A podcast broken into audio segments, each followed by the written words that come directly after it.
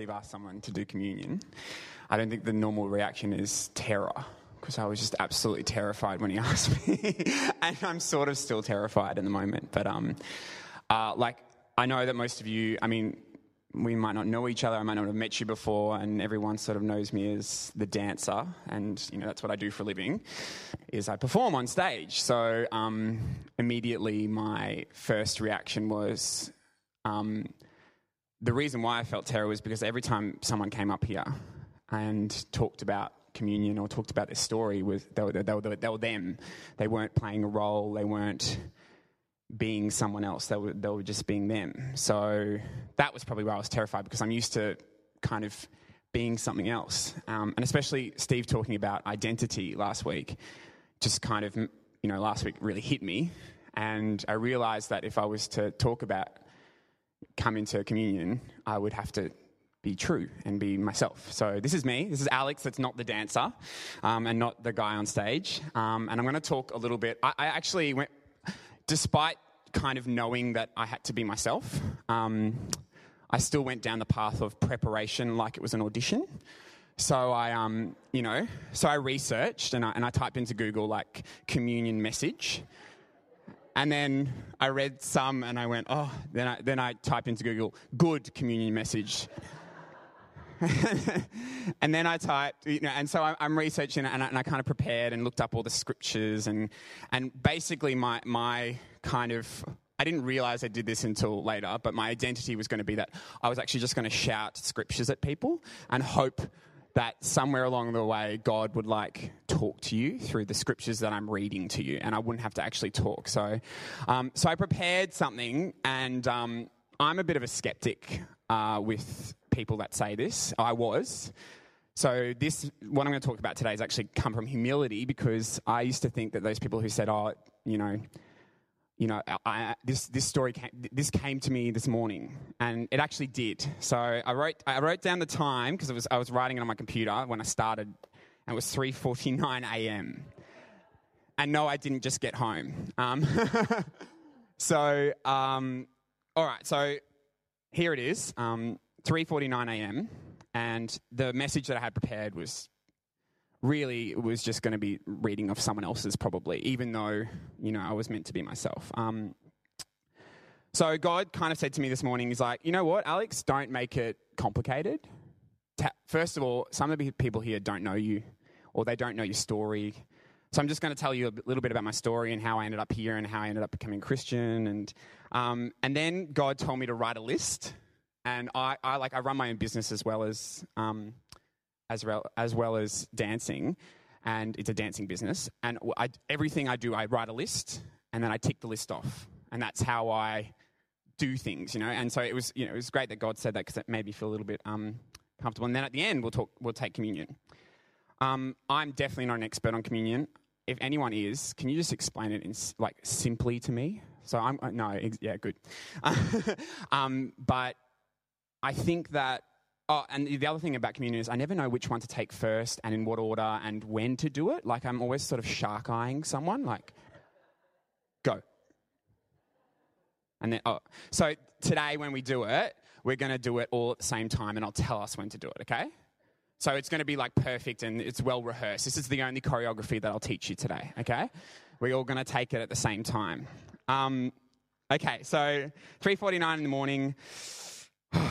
okay, my first memory of communion, by the way, was when I was, I think I was six years old or five, and I was my, I'm from Brisbane, and my mum is Irish Catholic, and we went to a, a mass, uh, a Catholic mass, and I went there and. You, you line up. It's very different. You line up and you kind of you get the wafer or whatever. And I remember I got it. I got the wafer and, and, and you drink from the cup. And I got the wafer, and, I, and the priest said to me, Have you had your first communion? And I said, What's that? and then my mum pushed me and she goes, He has. And, and I went back to the bank. I said, What do I do with it? And she's like, You eat it. Um, so that's my first memory of communion. Um, all right, I'm going to talk about a bit about myself. So I grew up in Brisbane, and um, I have an older brother, younger sister. Uh, I moved to Melbourne when I was 18 years old and to come and dance full time and work um, as a dancer because there was a bit more opportunity. Um, and there was probably a little bit of running away from my parents and trying to be myself and, you know, finding myself. Um, so I moved to Melbourne when I was 18.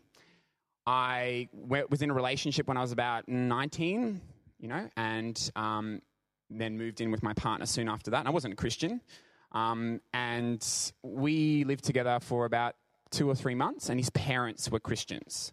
So his parents were, um, were you know, born again Christians. So they were um, very charismatic. And I always knew where they sort of stood on the issue of us, you know, as they like to say, the issue of us. But, but I kind of, I think it was mostly fueled by my partner telling me that there was an issue about it. So what they actually did was, um, I remember the first time I met them. It wasn't like I just accidentally met them. They invited us over for a meal. So they invited us over for Sunday lunch. So we went to Sunday lunch, and it was amazing. We sat down at this table, and there was there were Maltese, so there was like food everywhere and, and lots of sweets and stuff like that. And and I was, you know, I was had this fear that they were going to bark at me and tell me what I need to do and you know need to become a Christian. And we actually just sat down and had a meal, and it was amazing. And then it kind of became this regular thing. So we we were sort of it used to be kind of once a month, and then it turned into once a fortnight, and then it was sort of after a while. I was like, I want to go every week. I love going to this. I love going to have lunch uh, lunch with your parents because it, first of all, I love food. You know, the weight of my heart is food. Um, so I, I went every week, and I guess they just, I, I, we, I always sort of knew where they stood on it, but they never, they just treated me like their son, and they just loved me. And they treated me like, I don't know, I, I guess my, my image of what a Christian was was very different to what they were, because my image of what, you know, the Christians that I knew or that I had thought of were, was, wasn't this friendly, embracing people who just take you in and, and feed you and, and, love you and talk to you like you're a person and not an object, you know? So it was just, just this amazing feeling of being loved and being accepted, and um, which was great. Which, and um, his parents, anyway, the long story short, this was the list that God asked me to write. He said, this morning, he said, I want you to write a list of how you felt, like what, what you felt and why you kept going back to lunch every Sunday.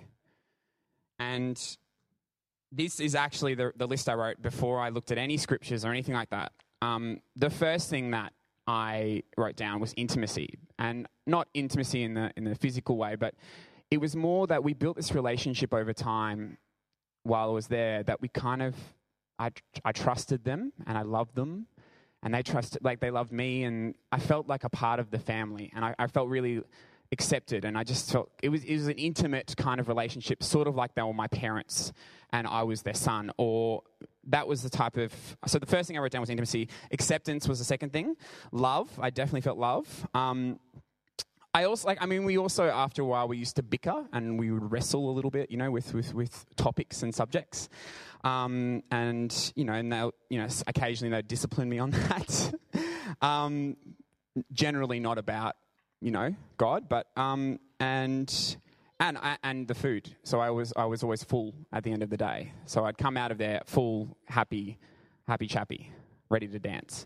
So um, the way I became a Christian was uh, they. I didn't go to a church and you know hear an amazing song and there was a light flashing at me and I got knocked over and that was it. Um, it was really they made it okay for me to ask, inquire, and seek God. So it wasn't about telling me what I'd done wrong and that I needed to change. It was about you can get to know God the same way as you've gotten to know us. And that was, I remember that the first time I prayed was right after a conversation saying, you know, I said, oh, can you pray for me? And they said, yeah, of course we can. And then they also said, you know, you can pray for yourself as well, and you can pray for other people. And, and so I did. Um, And pretty much after praying for a few months, God really just changed things without noticing. I think God's quite sneaky. Um, so he kind of got in like that. He got in through that way, and then sort of started, you know, almost like a virus. I think, like you know, like he'd start just here, and then he kind of spreads across you, and then everything. You notice, and you kind of look back a couple months down the track, and everything's changed. But I didn't expect it to, and I didn't exactly invite him in. I just sort of prayed to him, and then I liked the praying thing, so I constantly prayed and it was great. And, and sort of conflict would arise between my partner and I, and because of this issue, because you know, um, and then eventually it sort of happened that I I did give my, my life to Jesus, and things started to change. And it wasn't that you know we broke up and then I became Christian or anything like that. I became a Christian, started seeking God, and then everything changed. So I didn't, you know, I was out of that relationship and moved on to, you know, I didn't hit a church until, you know, I think two months or three months after becoming a Christian. I became a Christian in someone's living room over a meal. That's a good, that's a good trick. Um, so anyway, so that's how I became a Christian. And, you know, he was, they were very supportive still, even after the breakup and all that kind of stuff. This is my partner's parents. They were fantastic, though. Um, okay, so intimacy, acceptance, love, um, discipline, or bickering and wrestling, and getting fed and filled full. That was the list that I wrote. Um, so I'm not going to try and break down my understanding of what the bread is and what the wine is, but I've sort of give you the idea of what communion means to me. Like, um, and I guess when I do it at church, when I take communion at church, I sit down and I always feel like I'm sitting. I, my idea of it is that I'm sitting at a table with a family and Jesus and that's my kind of like that's how I, I feel and, and, and, I think about those there's something that I always feel warm about when I take communion and I didn't really realize it until I sat down and wrote my list that the same feelings and the same kind of idea that I get from when I used to sit down for that meal with that family is what I get when I take communion because I get all of that stuff and communion is like sitting down with a meal with Jesus and he invites me to be intimate with Him. And He invites me to be accepted. And He invites me to be loved. And He invites me to fill me up. So that's what kind of communion means to me. Um, John 6 35. Jesus said to them, I am the bread of life. Whoever comes to me will never be hungry, and whoever believes shall never become thirsty. So I was I read this scripture and I was kind of like, um, okay, so he's the bread of life. What does bread mean? What is it? What he's really saying? Um, and you know, Google helped me a lot with this. Um, but basically, when he's talking about the bread, I, I just feel like he's talking about it's not actually the food, or it's not. I know he's when we symbolize it as his body, but what does his body represent? Like, and I just feel like it, it's it's his words, it's it's his example. His bread is his is the way he lived his life, and that example for us. And, you know, if we come to him and eat his bread, then we'll never be hungry. So if we, we, we take what he gives us, his bread, then we'll never be hungry. And so that kind of resolved the hunger issue for me. And then, um, then it said, whoever believes shall never become thirsty. So, what's the difference between coming to him and believing in him. And are they two separate things or are they same thing? And then I was had a bit of conflict, and by this time it was 4, 450 or something like that, and I was really tired. But that was when I was like, okay, God, you need to sort something out because I am confused.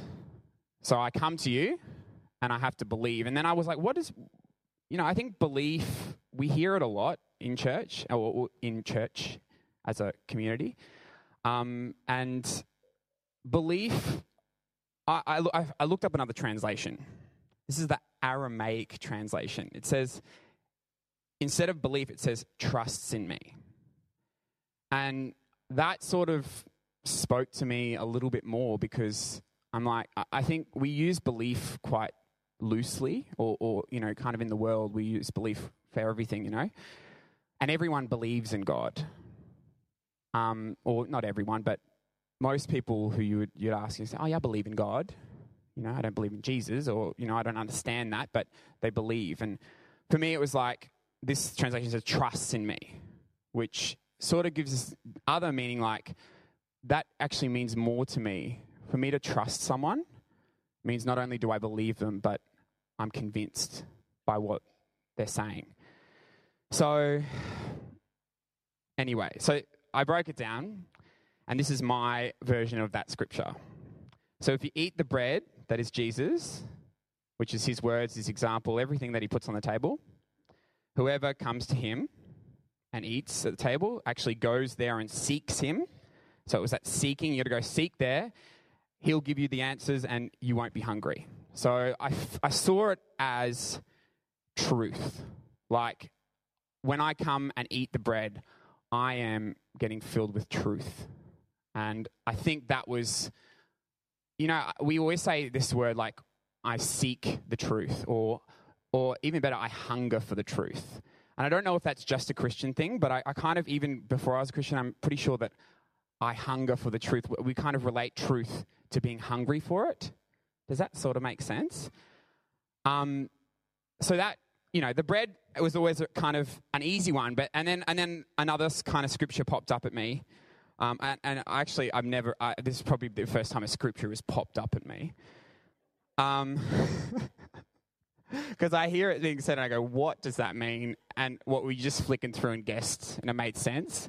But this one popped up at me, and it's and it's for every, uh, you know, it's Matthew seven eight. So for everyone who asks, received he who seeks finds, and to him who knocks, the door will be open. So it, I think the, the, the key word there was everyone.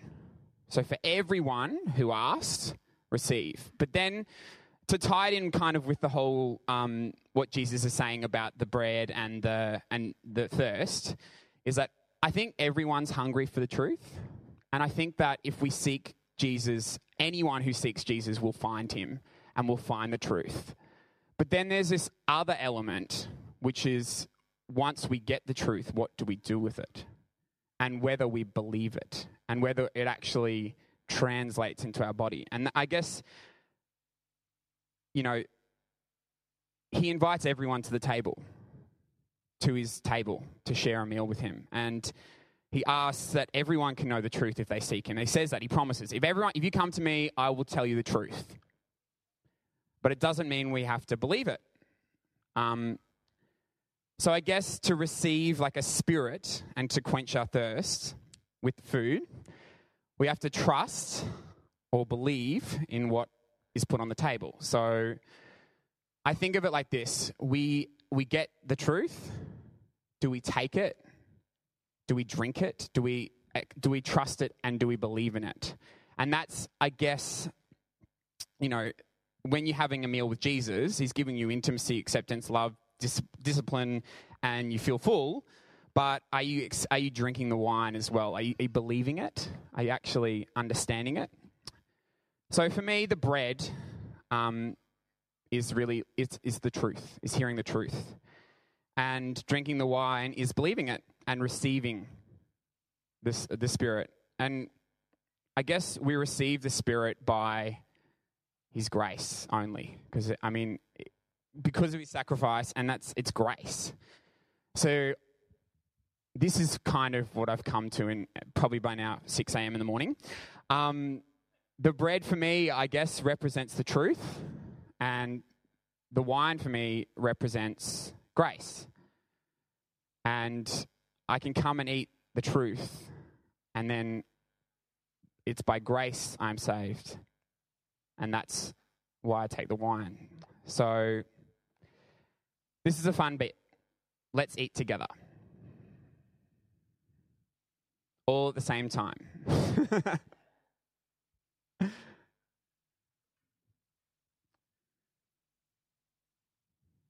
you all ready? Cool. No one snuck it in. It's okay if you have. I'm going to judge you. I'm going to do a little prayer, so let's eat.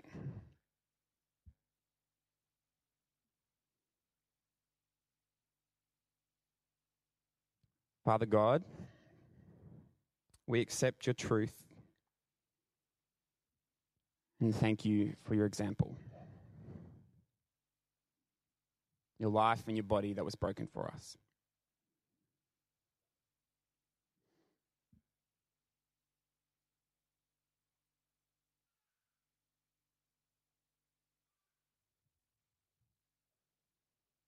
Okay. Let's drink.